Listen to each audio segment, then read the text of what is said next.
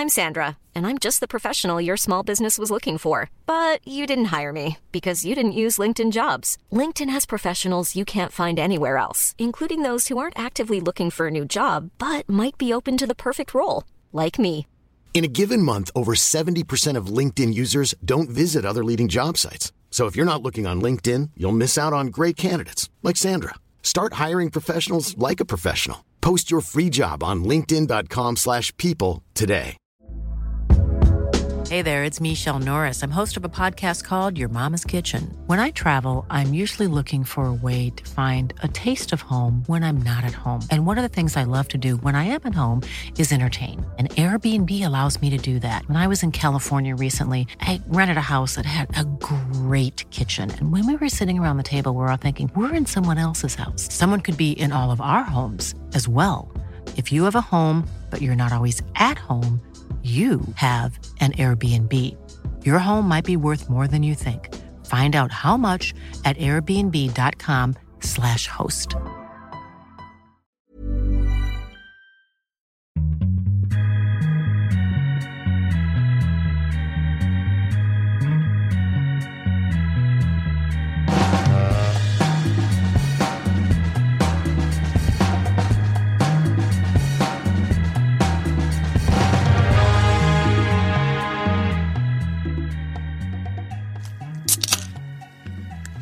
Så där kan det låta i Leksand den här eftermiddagen. Vi befinner oss nämligen i Tegera Arena. Välkomna tillbaka till Viasat Hockeys podcast. Det kan vara en av de sista podcasterna när det handlar om Hockeyallsvenskan och kvalserien. För vi går ju slutet till mötes även fast vi redan bara är i omgång åtta. Niklas Jihde heter jag, jobbar som programledare och har varit med under hela podcastäventyret eh, och är väldigt glad att ni lyssnar. Jag har med mig Johan Thornberg, sitter till vänster om mig och eh, twittrar just nu. Nej, kolla lite grann bara. Bra. Hej hej. Hej! Harald Lyckner äter McDonalds sallad Sallad ja, betoning på sallad. inne på upploppet. Bra uppladdning. Och Tobias då, som har suttit och kört och lyssnat på rockklassiker. Eller Bandit har du lyssnat på, förlåt mig. Eh, Du är redo? Jajamän. Kommer kommentera det här när du har svalt eh, salladen där sen också. Bandit! Det är Vilken bra. kanal? Det är en bra kanal. Som vanligt så tänkte vi eh, ge er lite inside vad som händer och sker och ja, nudda lite vid de stora nyheterna där ute. Och eh, en av de stora nyheterna den här veckan har ju varit eh, NHL. Det börjar ju tradas hej vilt i Ginla till Pittsburgh. Tillsammans då eh, har ju han anslutit med Douglas Murray och så hade vi... Brendan Morrow. Ja, Brendan Morrow också. Dallas. Brendan heter han väl? Brendan. Brendan Morrow. Ja, från Dallas där till Pittsburgh. Hur kommenterar man det Tobias, du som följer NHL väldigt noggrant? Att ehm, Ginla står väl ut lite ur mängden ändå, trots allt. Men han har kört fast lite i Calgary så att, eh, det kan bli, det kan bli en rätt fräck, fräck värvning. Framförallt så tyder det väl på att pingvinerna eh, satsar på Stanley Cup i år med all form av ja, kraft. Och i Ginla och Crosby vet vi vad de kan göra tillsammans också. Man minns ju OS. Så det blir kul att se hur de ska formera det här. Tänk deras powerplay i Pittsburgh. Ja visst. Douglas på backen. Absolut Douglas är mer, vem får inte vara med? Ja, Så Ja. känner jag. Och, Ma- och Malkin börjar bli frisk Malkin nu. behöver väl vara med där också ja. Ja. Och, eh, mm. Nej, det blir, det blir kul att följa dem naturligtvis. Ja. Eh, precis som det är att följa SM-slutspelet. Det är ju semifinalen nu. Eh, när vi spelar in detta så har de spelat en match i vardera semifinal. Vi har ju ledning för Linköping mot Skellefteå. Lite oväntat vann de på bortais. Och så Färjestad förlorade hemma mot Luleå. Det hör inte till vanligheterna. Underläge nu för Färjestad. Kommentarer? Nej, två bortasegrar. Det är väl inte vad man hade förväntat sig, men samtidigt så var ju Linköping nere i brygga. Vände och vann där på slutet. Eh, Färjestads insats igår var ju jätteblek. Jätteblek och eh, Luleå vet man hur de spelar. Höll ihop grejerna jättebra och eh, lämnade inga blottor överhuvudtaget. Men jag tyckte Färjestad var för svaga för att verkligen utmana dem fullt ut. Så Färjestad har mycket att jobba på om de ska vinna den här serien. Ja, jag håller med dig Harald. Alltså, det är frågan om... Det är klart att allting händer i det här slutspelet kan svänga om på minsta möjliga sätt, men det är... Luleå är ju läskiga på det sättet att de är ju otroligt svårspelade. De är svårspelade, men Färjestad har faktiskt haft lätt för dem. De har kommit på ett knep där och de har inte förlorat sedan 2010 tidigare. Exakt. Hemma mot dem. Vad är knepet då? Nej, alltså de överbelastar ju något fruktansvärt så att det handlar om hur du kommer ur egen zon ganska snabbt och får bra lägen i och med att de jobbar hårt på pucksidan. Så att de har behållit, eh, säg bortre forward, har hållit sin position där. Då får man ett långt crosspass vilket gör att de har de flesta folken på fel sida. Så det har de löst bra och samma sak har de kommit in i zon har de också haft snabbt, långt första pass, vilket gjort att de inte har fått tag i dem, vilket de vill med sin överbelastning. Två nyheter i Viasat Hockeys podcast. Den tredje nyheten naturligtvis om kvalserien. Eh, redan i omgång sju så säkrade Örebro ett elitseriekontrakt. De har inte varit uppe i elitserien sedan 79. Då var det Örebro IK. Mm. Eh, vi på Viasat Hockey säger naturligtvis ett jättegrattis. Och vi hade ju förmånen att få vara där nere också i Lindab Arena när det blev klart. Och det var härliga scener naturligtvis. Och se alla de här tårarna som var där nere i omklädningsrummet ändå. När klubbdirektör och Falander, storsponsorn, kom in och skulle bjuda på resa till Las Vegas. Nu skulle de resa till Thailand också. Så jag vet inte de dit ska... också? Eller? Ja, jag vet inte hur de hinner träna Örebro, men det, de kan väl ta lite lugnt med det. De har september på sig. Ja, de var lite tidiga. Eh, men Örebro klara och vi säger väl grattis till Leksand också. För när ni lyssnar på det här så kanske de definitivt är klara, men eh, i praktiken så känns det som att det ska inte gå att missa det här. 9 poäng plus 24. Nej, det ska inte gå att missa. Nej. Nej det går inte att missa. Så det är i Leksand också. Så Örebro, Leksand i elitserien nästa säsong. Två lag från Hockeyallsvenskan. Det har inte hänt sedan 2006. Då var det Skellefteå och Malmö som gick upp. Och Leksand ner just en gång. Och Leksand ner också, ja. Just det. Förvånad, Tobbe? Ja, alltså Leksand de brukar ju vara i kvalserien och sett de senaste åren så brukar de ju komma fyra eller femma i kvalserien också. Så. Men de har ju byggt på, ja, vad hade de? Edblom och Kapstad har kommit in och så har de lånat Alsenfelt och mm. Filip Forsberg också kan man kalla ett lån i och för sig då, från Washington. Så de har ju haft en stabil trupp och det är klart, det kan man ju bygga vidare på. Eh, Örebro däremot eh, trodde ju knappt de skulle gå till kvalserien efter förlusten mot BIK i playoff. Så att, eh, men det är, väl, det är väl kanske kvar, man ska spela playoff-serien för att gå till elitserien uppenbarligen.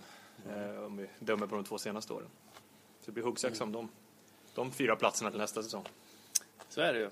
Nu är jag lite äldre än er så har jag faktiskt spelat mot Örebro i elitserien. Den bildades 75. Oj, oj, oj. Då var Örebro med. Och de, de gick ner något år och kom tillbaks och åkte ur 79. Så att eh, det påminner lite grann tycker jag om när vi gick upp med Mora. Att vara borta så länge och ha det som en vision, en dröm. Och nu äntligen lyckas. Så den här resan de har gjort under Peter Anderssons ledning från division 1 och en konkurs som de gick igenom till att nå elitserie är rätt fantastisk. Ja. Riktigt bra jobbat. Och eh, vi trodde väl att de skulle gå upp i år när vi satt på upptaktsträff. Eller en bra chans. Men eh, i januari månad så var vi nog riktigt fel ute tyckte vi, men eh, de repade bra. De repade bra. För, för de värvade ju väldigt snabbt i fjol ju. Alltså truppen var ju bara pang, pang, pang, här är nya truppen. Nu ska vi inte misslyckas, vi har gjort två dåliga kvalserier. Mm. Det här laget ska vara ett, ett kvalserielag.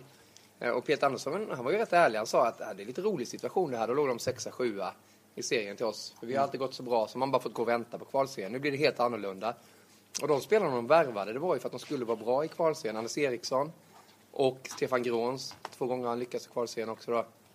Och de spelarna har ju faktiskt levererat nu också mm, De har varit bra. Så, men det har ju varit rätt mycket gamlande för jag menar det var ju Framförallt gjorde de om backsidan kapitalt, mm. alltså till mer spelande backar och eh, det fick de lida lite grann för tyckte jag, att de inte var fysiskt så starka. Och sen gjordes ju en annan ändring som eh, kanske haft större inverkan än vad vi har trott utifrån. Och det var inte Jens Gustafssons fel på något sätt. Men jag tror Mozart kunde hantera Peter och Peter på något sätt eh, blev gamle Peter igen när Mozart kom in i båset. Det tror jag är en väldigt stark bidragande orsak till att de har hittat ett spel som fungerar och är vinstgivande. Sen verkar det ju ha hänt något försvarsmässigt också. Ja. Ni som ja, det är ju, taktiska. de har ju pratat om det också. Jag menar, det är bara att titta på vad de har släppt till i skott. 21 skott i snitt per match emot sig. Och de tar Sandberg. Ja, Sandberg har ju verkligen studsat upp här och eh, varit en riktigt, riktigt bra målvakt som man måste ha om man ska lyckas. Mm. Men det trodde vi heller inte om vi ska vara ärliga under seriens gång. Nej, han, absolut inte. Och jag menar, det har svajat där också. Vi pratade med Mikael Andreasson, målvaktstränaren. Han har sagt att det kommer att ta tid. Och han, var, han säger själv att han inte var orolig utan att det kommer att komma och det gäller bara att ha en kontinuitet, kontinuitet i träningen och, och en tro på att det kommer att finnas en förbättring. Och det fanns det ju också, uppenbarligen. Att, eh, till viss del också då förändring i försvarsspelet där de har också gjort lite grann av vad Luleå gör med överbelastning och spelarna har hittat hur de ska agera ute på banan för att det ska bli vinstgivande. Men det pratas ju om att spelarna, med bland annat Kristoffer Norgren, själva gick lite till, till eh, Peter Andersson och sa att vi måste ändra vårt försvarsspel. Att det har varit en sån debatt inne också, för det håller inte, vi kan inte spela som vi gör nu. Jag, jag undrar hur säkert Peter satt egentligen ett tag där också. För det är ju väldigt eh, annorlunda att bara ta bort den assisterande tränaren. Jo, det är det ju naturligtvis. Men det du är inne på, att Nordgren och de här har diskuterat sig fram, det är inget ovanligt. Utan ibland är det faktiskt med så rutinerade killar som har varit med så länge som han så, så känner man bättre ut på banan än vad du kanske som tränare får som uppfattning i båset. Och det vore ju dumdristigt att inte ta hjälp av sådana killar när man då ska utveckla sitt spel. Så att eh, det är ju en dialog man för hela tiden och är öppen och, och vaken för förändringar. Vi måste ju hylla Peter Andersson. Han tar upp dem till eh, Hockeyallsvenskan. Han tar upp Mm. dem till elitserien. Eh, Vad är det han har egentligen? Jag tror att det, det, det är som alla andra tränare tycker som har ett, en, en drivkraft och en, en Peter smitt, smittar av sig en, eh, en vinnarmentalitet till och jag menar, han kan ju säkert gå olika vägar och det gör alla tränare går på, på sina olika sätt. va, Men i grund och botten så handlar det om att smitta av sig en, en vinnarmentalitet och att jobba hårt vidare och sen med taktiska saker som finns också i ett ledarskap. Men jag tror att just drivkraften till att smitta av sig på spelarna och tron, att, alltså att bara smitta av sig det att vi tror på det vi håller på med. Det tror jag är vinstgivande för, för Peter och, och Örebro. Eh, Nu, nu ska ju han lämna då, men jag kommer Mm. bara tänka på det. De, de ska ju anställa en sportchef, nu har de sagt det. För det. kan ju inte hand om sportchefsrollen då ja. Utan han vill vara lite mer fixare, lite lagledare typ ja. Kan det vara någonting för Peter? Kan man gå från att få ett uppdrag som tränare och ta över sportchefen? För jag menar, han trivs i Örebro, det har han ju sagt själv ju. Han vill inte hålla på och flytta för långt heller.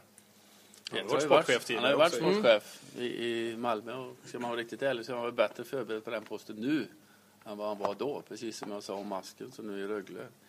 Han blev ju från spelare till sportchef här i Leksand och, och jag tror inte det ska gå så fort utan man måste skapa, på, eh, skaffa en del kunskap och erfarenhet innan man kliver in i den rollen. Så det har Peter definitivt nu, det skulle jag tro, men jag är inte riktigt säker om han är intresserad av det. Nej. Nej, det är ju lite grann vad han vill själv också, Peter. Mm. Däremot så är det intressant för Harald, du har ändå hållit på och du har varit tränare i 25. 105. 105, 105 år. Nej, men jag tänker på det här med att nu säger jag inte att det blir, skulle vara en, en paus för Peter, om vi nu grottar in oss i det. Eller paus och paus. Jo, en paus från båset till att bli sportchef. Fin, jag tror att det finns otroliga fördelar med att efter de här åren som han har jobbat hårt med bås i lag och kunna lite grann i helikopterperspektiv titta på det och ha den rollen till att sen kunna komma tillbaka. Det är bara en känsla jag får Absolut, av att våga absolut. göra det. Jag Ja. vet inte om man kan det, men jag tror att det skulle vara rätt nyttigt som ledare att få det. Eh, tänker jag. Ja, men det är ju inget mindre jobb, det är ett helt annat jobb och det är ju Ja. lika pressande. Exakt. Och, och kanske, ja, nu går jag bara till mig själv, mycket, mycket tråkiga arbetsuppgifter. Måste jag det riktigt uppgifter? Vad är det för Nej men alltså du får rodda i allting från parkeringsplats, dagisplatser till någon Men det har de ju målsatt. Ja i och för sig men, men ja, och tjata med agenter och det är kort hit och dit med transfer och ja det är, det är mycket jobb på obekväma tider, det kan jag säga. Du är inte så sugen på den rollen med andra ord. Du har helt rätt i det Tobias, att för mig är det helt borta. Jag tänker lever ju Du säljer inte in det så bra i alla fall. Men det kan, det kan ju vara så också att man hittar en roll där man, man får alltså en, en beskrivning över vad som ska göras. Om man tänker sig att vara sportchef, nu är det det, det som gäller. Vi ska alltså, spe, alltså titta på laget, jobba runt laget, jobba med det som ska göras runt laget. Inte hålla på med de här sakerna som du pratar om. Då, jag vet inte om det går att kombinera. Om man kan få det som sportchef att det är hockeyn som är fokus för dig, du ska jobba med det. Då tror jag att det kanske finns ett intresse för att vila från att vara på båset till att kliva upp och sen komma tillbaka efter ett eller två år till, tänker jag. Så är det för Peter. Ja. Jag har hört lite grann om utomlands, men för, alltså, ju bättre du bäddar, ju bättre går laget. Sen om det är midsommarafton, julafton eller Mm. du får åka iväg från familjen, från Kanarieöarna till att värva en spelare, så måste du göra det som sportchef. Mm, För det är det du har nytta av hela vintern. Så jag menar, det är, det är mycket, mycket mer jobb än vad någon kan tro. För de som tar det för lätt på det, de misslyckas. Du måste gå in all in, 100 procent och lite till. Jag tänker bara på en sak. Visst har det hänt saker vi jämför med Leksand, bara så. Jag tänker på Tommy Salos roll här. Ändå på tillbaka, jag tänker på hur mycket det har hänt när vi tänker på värvningar och sånt. Det är ju spelare som har in och ut även här, men inte jättemycket. Jag skulle vilja dra Leksands historia lite grann där. Alltså det hände någonting när de missade kvalserien för två år sedan. De hamnade i förkvalet och det var ännu ondare för dem att Mora då lyckades gå vidare. Då insåg de på något sätt att vi kan inte köpa spelare som är lediga runt hela Europa. För det har vi gjort nu i sex år. Och det funkar inte. Då satte de ner foten och började planera med rätt värvningar, rollspel. De fick ihop ett lag istället för 22 spelare. Och efter det så har de faktiskt eh, format ett vinstgivande lag och bara kompletterat med två spelare i år. Vilket gör att den här gruppen har en stark värdegrund. Och som Bergström säger i omklädningsrummet, jag vet att killen som sitter bredvid mig kommer ge allt här idag för mig. Och det är det som gör att de nu går upp. Exakt. Vi, vi läser i Sportbladet här idag. Eh, då skriver man att de är tillbaka. De är nästan tillbaka skriver de här. Vi säger att de är tillbaka. Och om Tommy Salo då. Eh, utrensning i truppen och hårdare ledarstil så byggde Tommy Salo ett lag för elitserien. Han försöker skrämma folk. Och det är Niklas Eriksson, tidigare tränaren, som säger det då. Det är ett icke-ledarskap om man bara skrämmer och skäller på folk, säger förre tränaren Niklas Eriksson.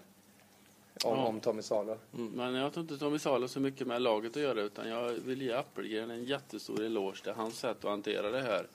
Och eh, jag tycker bara man ser han så inger det trygghet och han har, har fått spelarna att slappna av och spela på toppen av sin förmåga i sitt ledarskap tillsammans med, med Hellas här. Så att eh, ska inte glömma deras roll i det här. Nej. Sen vad Salo har gjort och inte gjort, det vet inte jag. Men han har gjort det jävligt bra. Absolut. Och är det den stilen som behövdes i Leksand så då, då var det ju helt rätt ju.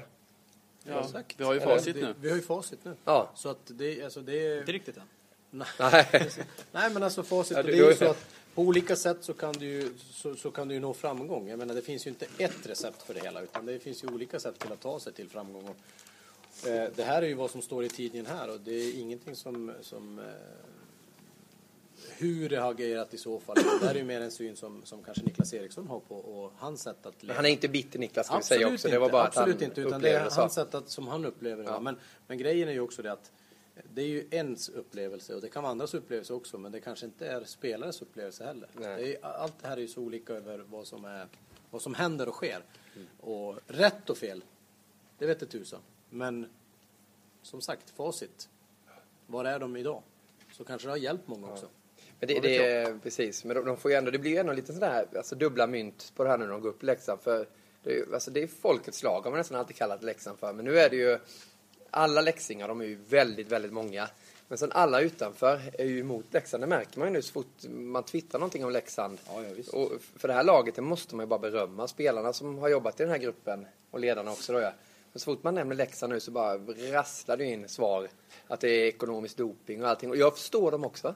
Att, att de är bittra runt omkring att Leksand, men, det, men de har gjort det enligt reglerna ändå. Du, tydligen får du göra så här med skattebetalarna med, med löner. Jag kan inte ekonomin på det sättet men eh, rekonstruktionen har ju förts helt rätt tydligen. Ja. Men det, det blir ju ändå att de är smutskastade och de kommer få Ja, väldigt precis. mycket skit när de åker runt i, i Sverige nästa Ja, säsong men också. det, det är väl en sak om folk kastar skit och sånt där. Men det tycker jag som är viktigt ändå att poängtera. För mig i alla fall, när jag funderar över det här. Det, visst, kasta mycket skit på organisationen Leksand och det som har hänt då.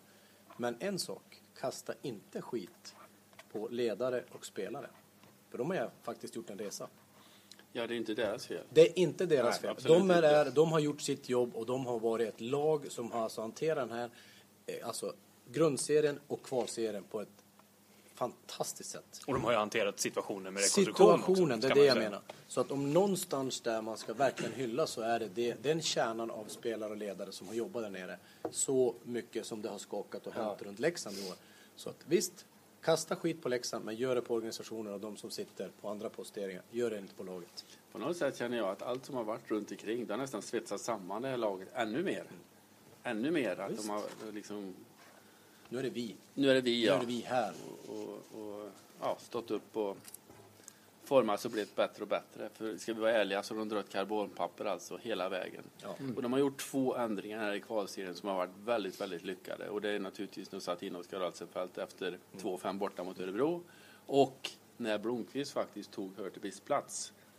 För att eh, Han var skadad ja. han var skadad, men jag tror att, att eh, han är inte riktigt på topp nu. Och han är utlänning och jag tycker han har kommit ner så att det har varit en bra skada för Leksand om man säger så. En normal tränare, feg tränare, han satt in Pelle Pressberg där för att liksom tysta folk och få upp han. Men han visste om att han är inte redo för det. Han satte in Blomqvist och då fick de två riktigt, riktigt bra producerande kedjor. Och det, det där tycker jag, det är ju väldigt synonymt med eh, Örebro också egentligen. Eh, Om, man tittar lite på, jag ställer frågan till dig Johan. Tjänade Örebro på att få Jetman och Jared Olin? Det är en idiotisk fråga egentligen. Ja, men om man ser det, Jared Olin som är en fantastisk människa, han har ju bidragit väldigt mycket till den här framgången också då ja. Han har ju burit dem på sina axlar under seriens gång då. Man har nog inte ens varit i playoff utan honom. Men ändå, just nu i kvalserien så har de ju spelat en helt annan Hiring for your small business? If you're not looking for professionals on LinkedIn, you're looking in the wrong place. That's like looking for your car keys in a fish tank. LinkedIn helps you hire professionals you can't find anywhere else, even those who aren't actively searching for a new job but might be open to the perfect role. In a given month, over 70% of LinkedIn users don't even visit other leading job sites. So start looking in the right place. With LinkedIn, you can hire professionals like a professional. Post your free job on linkedin.com/people slash people today. Hey Dave, Yeah, Randy. since we founded Bombus, we've always said our socks, underwear, and t-shirts are super soft. Any new ideas? Maybe sublimely soft. Or disgustingly cozy? Wait, what? I got it. Bombus. Absurdly comfortable essentials for yourself And for those facing homelessness. because one purchased equals one donated. Wow, did we just write an ad? Yes. Bombas. Big comfort for everyone. Go to bombas.com slash ACAST and use code ACAST for 20% off your first purchase. Hockey. Ja, de har gjort, men de har också haft kontinuitet i sina kedjor. Med KB-kedjan har spelat ihop varenda match hela säsongen. Och, och eh, Strömberg får man ju säga vad man vill om, men hans intåg gjorde ju att både Wiklander och Lövdahl blev bättre. De fick igång sitt powerplay och det förstod man ju. Men en spelare som vi har glömt bort, som jag tycker har varit deras absolut bästa genomgående spelare, det är Weinstock. Han har levererat match efter match, skapat chanser. Kanske inte gjort så mycket poäng i serien, men han har varit deras bästa spelare tycker jag. Vet du vad han säger åt mig i omklädningsrummet efter när vi var där? Jag är 29 år gammal, jag ska inte flytta runt, jag vill spela elitserien. Och det får han göra med Örebro. Alltså Mm. någonstans där känner han själv att vi kan göra det här i Örebro. Jag kan inte åka runt något mer. Ändå skrev han kontrakt innan kvalserien. Ja, Ja. visst. Och det bara han- det är ju en, en, en Ja. verkligen en, eh, vad ska jag säga, ett, ett, en riktig morot för honom att här har de läget. Han vill spela elitserien. Han har haft elit- elitserienanbud, garanterat. Inte bara ett utan flera. Ja. Men då kunna göra det istället för att börja flytta runt familj, allt vad det innebär med ett eller två år eller inte få chans. Nu har han möjligheten att spela i Örebro. Jag menar, bara där kände jag att hans ögon blev helt annorlunda. Hans sätt att vara, hans attityd, då tänker jag på kroppsspråk, allting blev förändrat. Wow, vi har möjligheten i Örebro. Så gör de det. Men det är exakt det jag skulle komma in på. Vi har ju haft förmånen att få jobba med honom. Och han har ju alltid varit den här supertalangen. Säkert som går ut och skjuter 73 slag på golfbanan bara för sin bollkänsla då ja. Men skulle du väcka mig mitt i natten liksom, och måla en bild av Weinstock. Där har man ju målat de här lite hängiga ögonen. Lite, alltså den här uppsidan liksom. Ah, du vet, lite, jag är lite trött idag. Men nu skulle jag måla en bild nu om du väcker mig mitt i natten. Då skulle jag måla liksom ett jätteleende. Du ser. Bara, wow, vad kul allting är. Du har sett intervjuerna när han kommer. Hoppas han lyssnar på den här nu, Marcus. Ja, men det, det, är rätt, det är rätt otroligt egentligen. Ja, men Nu- det är fascinerande. Och det här, tänk som tränare, Harald, och se de här spelarna och se just det här som du, du kan nästan ta, när du möter den i omklädningsrummet så kan du säga, det här är en bra dag. Det här är en mindre bra dag. Och där är ju spelare hur de kan, ut, hur, hur de kan se ut. Jag menar, det sättet som han har sett ut på och han har agerat, det är vad jag menar ett kroppsspråk som har lyft han själv och attityden till hur han vill hantera allting. Och fasen i mig om spelare skulle kunna lära sig av det här. Det är nu häftigt alltså. känner jag Marcus jätteväl för jag var med när han tog sina första skridskoskär. Hans pappa heter Inge Olsson och hans mamma heter Si Weinstock. Som då är syster med Ulf Weinstock. Så att han har ju lite påbrå. Men Ja. har du sett pappan så hade du förstått det du har Ja, pratat och, om. och jag vet, jag vet. Och för jag har sett, hörru, och jag har sett det också. Så förstår jag det. Men just att det kan bli en sån förändring i Ja. hur du är som spelare.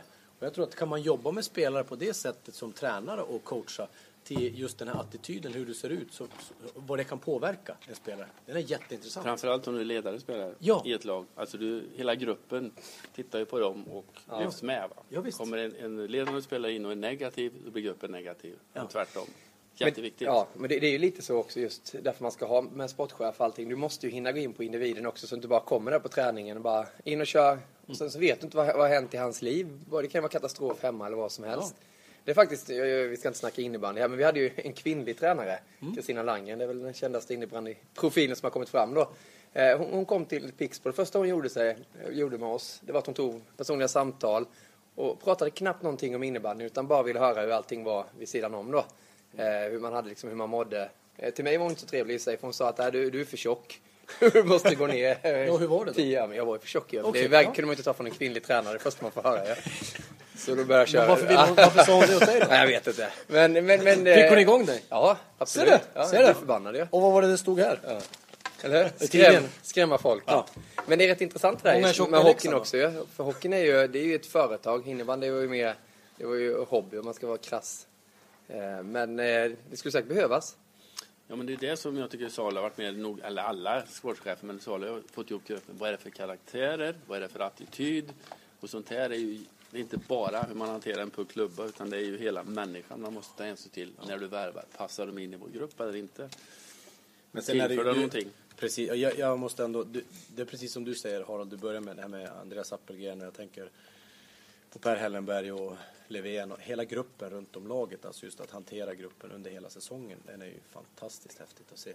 Ett lugn, en trygghet i det. Vad som än händer så har det varit lugnt och fint städat. Ja, det, det, jag håller med till 100 procent. Men nu, nu har vi ju pratat Leksand och vi har pratat eh, Örebro. Ja. Det finns ju naturligtvis dystrare eh, saker i kvalserien också. En kvalserie ger Ja. och den tar. Så är det. Och den här gången så har den tagit Rögle och Timrå. Hur stor besvikelse är det? Ja, det måste ju vara eh, en enorm besvikelse i Timrå eh, kan jag tänka framförallt som som ju tidigare var vana vid att åtminstone få spela kvartsfinal och eh, även semifinal under många säsonger. Sen trillade man ner i fjol och då gick det galant och det hade man säkert med sig som supporter även den här säsongen. Så att det måste vara en, en otrolig besvikelse att man uppträder på det, på det sättet som det blir som i den här matchen mot Leksand exempelvis 8-3 att det får trilla iväg till så många puckar.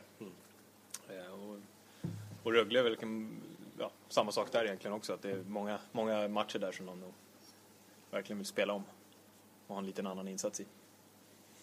Sen kan, man kan ju fundera lite grann på ja, vad är det som har gått fel egentligen? Vad är det som har hänt? Och man kan gå in på individer också, men alltså, som lag, om man börjar med Rögle, tänker jag. Jag tror, det är min absoluta ståndpunkt, det är första matchen mot Västerås på hemmaplan. Problematiken där, och, och få gå in och, och, och förlora på hemmaplan första matchen, det satte sina spår direkt för Rögle. Och det kunde de inte hantera där. Du hade Djurgården i fjol, samma Ja, position kan man det, säga. det är det jag menar på. Just att få den starten och, och, och det, den skakar om så otroligt mycket hos alla spelare. Alla är medvetna om hur viktigt första, alltså hur, hur starten är också. För att få med sig en positiv känsla till att gå vidare. Och, och där börjar det. Och dessutom efter det då, när Leksand kommer på besök, blir nollade 4-0. Där är bäst. Det är slut egentligen efter tre omgångar. Hur det kan. Sen att de rycker till mot Timrå på bortaplan och Altonen rycker till med sina tre mål som man bara gör. Så, ja. Men där är det på. Sen kan man gå in på individer att de inte har lyckats. Det är några som inte har levererat. Altonen i gulden tycker jag inte har varit alls på en nivå. Och så skadorna. Så att det är många faktorer som man kommer in på i Rögle för att det inte har fungerat och inte har... Sen spelmässigt, visst taktiskt. Men eh, ja, det är många grejer ändå som inte... Som, som... Det är ju så kort serie också, så man har Exakt. liksom ingen... Det finns inte så mycket att studsa tillbaks på, det gäller Nej. att vara med när det pucken släpps och sen... Men är det inte lite förvånande ändå att de har ju pratat om den här pressen, att de har haft otrolig press att de inte har kunnat hantera det. Rögle, de, de vet ju ändå vad kvalserien innebär. ju. Det är alltså åttonde raka kvalserien för Rögle. Det, det förvånar mig lite, för det var väldigt många som var med i fjol också. Och de, de har legat sist i elitserien i stort sett hela tiden. Ja.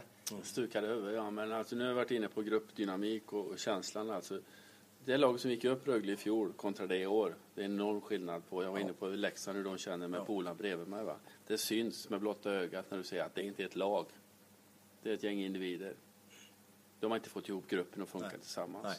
Nej. Så, så att eh, med facit i hand så är jag inte så förvånad. Jag trodde de skulle greja det, men, men eh, det, det har ju blivit la krasch. Ja. Däremot är jag förvånad att Timrå inte hade den dynamiken, för de är ändå många erfarna spelare och vet vad det handlar om sen i fjol. Lyckades bra och de hade ett koncept, tror jag, som, som de försöker kopiera i år. Men eh, det är bara att konstatera att Örebro och Leksand kanske har varit lite för bra och de har själva inte nått upp när de märkte att oj, det här blir tufft. Och jag kommer också tillbaks till en match, Harald. Det är den här hemmamatchen här för Leksand mot eh, Timrå. Den matchen här, 1-1 målet kommer av Kapstad från mitten. Han skjuter i den där. Och det blir en sån ah, in- utskåpning kanske jag inte ska säga, men det är ändå en, en övertygande vinst för Leksand. Att många spelare säger wow, de är bra Leksand. Alltså någonstans sätter det Exakt det sig du där. säger nu och det sa Montén också. De, de var bra sa han. Ja. Och det tror jag spelarna kände också. Och då började de på att fundera. Det här kommer att bli svårt. Det, det är eh, läskigt med idrottspsykologin just för tillfällen som kan påverka så mycket. Från att, alltså till negativa och från negativa till positiva. Känner svängningarna. Det kan gå s- bara sådär att man hittar någonting. Och då är ändå inte SSK, Vä- Västerås har väl gjort okej tycker jag ändå i kvalserien. Det var, de hade en liten svacka där med förlorade ett, ett par matcher men de började ju väldigt bra, tog båda de tidigare elitserielagen. Men SSK har ju inte hotat på det sättet heller så de har ju, de har ju egentligen bara haft och slagits mot eh, Leksand och, eh, och Örebro då ja. Det tycker jag vi avhandlade ganska tidigt. Där Johan var inne på det i TV också. Jag menar, de överpresterade nästan i serien på slutet. Där de vann ju, fast man tyckte egentligen inte att de hade lag för det. Och det vidimeras ju bara i kvalserien att de var för tunna. Du tänker på SSK? Ja, SSK var med som du sa, Precis. mer för att lära. Men Ja. det unga laget alltså, inför framtiden. Ja. För du mötte de ändå de fyra bästa lagen. Exakt, exakt. Och, och de två elitserielag, så det var ju lite skillnad på motstånd också. Då blev de lite avslöjade faktiskt, att de har lite kvar att lära. Ja, och framförallt individuella misstag. Ja. Det är ju alltså playoff och slutspelshockey så är det minimera. Och här var det inte ett, Nej. utan det var en handfull. Och med förståelse. Från målvakt till backar till alltså positioner som är... Och det händer. Det ska hända, för annars har du inget, du kommer inte att lära dig någonting. Utan det är bara att ta med sig det och kunna vara vidare. Jag menar, både Västerås och Södertälje måste ju ändå vara väldigt nöjda med säsongen. Ja. Det har ju gått över förväntan. Ja. Och de har ju med sig det in- inför kommande Ja, de har säsong. kommit till kvalserien nu. Ja, en sak som jag, jag tycker ändå jag plockar med när det gäller Västerås, det är att försvarsspel, målvaktsspel har ju fungerat även här. Så i, i kvalserien, 1-0 på hemmaplan Mm. mot Örebro, hade de vunnit där. Så att det är lite grann av den spetsen. Men det är ju andra den- änden det Ja, klickar. det de är har, där. Till Ja, skillnad det mot Leksand till exempel. Så, så jag tycker att Västerås har varit rustade för en kvalserie försvarsmässigt. Mm. Nu har man inte klarat där. Så att det är ju lite grann av skillnaden för dem. Eh, Vi har satt Hockeys podcast. Ni vet ni når oss på hashtag VOPodcast. Där kan ni ställa frågor till oss också. Vi kör ju på. Vi hoppas vi kör nästa vecka också naturligtvis. Sen har vi ju NHL fram till slutet av juni också. Så lite Tre Kronor också. Vi kommer visa Tre Kronor mot Slovakien redan på onsdag. Onsdag, 3 TV april. Ja, TV10. Från eh, Oskarshamn. Det blir Jajamän. en höjdare, så det är mycket hockey på gång. Vi stannar kvar lite i eh, Västerås och det som hände i den fighten. Du var ju på plats Tobbe. Fick se ett slagsmål. Fick se ett slagsmål. Ja, Att Mårtensson var den ena parten var väl ingen större skräll. Eh, Att Micke Nylander var den andra var ju desto större skräll skulle jag säga i alla fall. Jag har nog aldrig sett Micke Nylander ta till eh, knytnävarna. Jag har sett han ta till handlederna på eh, alla möjliga bästa sätt tidigare, men aldrig knytnävarna på det där sättet. Och Södergren blev förbannad som jobbade med dig. Södergren var inte helt nöjd. Han tyckte att Mårtensson kunde ha valt någon annan och kaxa upp sig mot en, en mycket, någon i sin egna viktklass för att citera eh, herr Södergren. Eh, lite mer. Men Nyla, nu fick han ju hjälp av, av sonen William också som faktiskt kom in. Ja, det var lite kul. Det var, ingen, det var ingen annan i Södertälje som riktigt reagerade och hoppade in där, men William reagerade eh, och fick Viktor. Mårtensson ska tänka efter ordentligt. Han ska tänka efter två gånger och så ska han säga så här åt sig själv. Nej, Viktor, när han ser sig själv, det här är inte okej. Hade det varit någon som hade kunnat möta upp honom i en fight, en, en tuffare spelare så, så okay. Spelar ingen roll om Mikael Nylander har slagit på honom eller inte, så ska han förstå vad det handlar om för någonting. Så är det bara. Han kan säga vad han vill om det. Eh, andra kan säga vad som helst om det. Men det han gjorde var respektlöst och bara en dumhet. Hoppas du har lärt dig någonting av det, Viktor Mårtensson. Ja, jag såg inte händelsen tyvärr, utan eh, jag bara kan hålla med Maestro Tornberg. Ja, men du menar att Nej, alltså, respekten nej, men ska vara så stor så han Ja, inte... det spelar ingen roll om han har slå, alltså att rappa till honom eller någonting. Det handlar inte om att kasta handskarna och börja sätta in några vänsterkrokar på, på en spelare som Mikael Nylander. Det kommer att hända saker, då hade han kunnat bara markera för honom att det är inte okej Mikael Nylander. Men att kasta handskarna och börja veva. Nej, Viktor Mårtensson. Han är så pass smart, det brukar inte hända saker. Det är, en, det är ingen elak eller dum spelare, Viktor Mårtensson. Det är en spelare du kan utnyttja på bästa sätt med en fysisk eh, närvaro. Att kunna vara med som ett eh, fysisk spelare. Men det här var bara en plump i protokollet. Nu går vi vidare med Viktor. Vad kommer du säga till när du träffar han? Jag kommer säga att det där var bara en idiotsak och det kommer han att förstå. Kanske. Han kanske tycker att eh, jag är dum i skallen. Det får han gärna göra. Men det beteendet som han hade där, det är inte acceptabelt.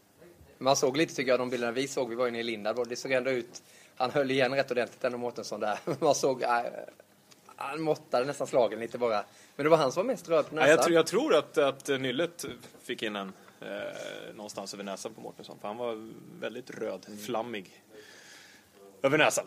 Men han är ju, alltså när man är och träffar de här också så, så gillar man ju Victor Mårtensson Ja, det, är- det är en absolut. härlig Ja, kille. är jag, ju- kom, jag kommer ihåg när han hade tryout där. Ja. Då skulle de ju möta Peter Forsbergs Icebreakers i en sån träningsmatch som vi sände. Och han var ju han var helt vild Mårtensson för han jagade ett kontrakt ja. Ja. Och var uppe och checkade och skulle bråka. Det här var ju bara NHL-stjärnor. Så till slut så bara brakade det där loss. Kent Forsberg som var coach, han bara kom inspringande in till Valtin som var, som var tränare i Västerås. Ja. Och sa, vad fan är det där för idiot liksom? Och ta bort honom och...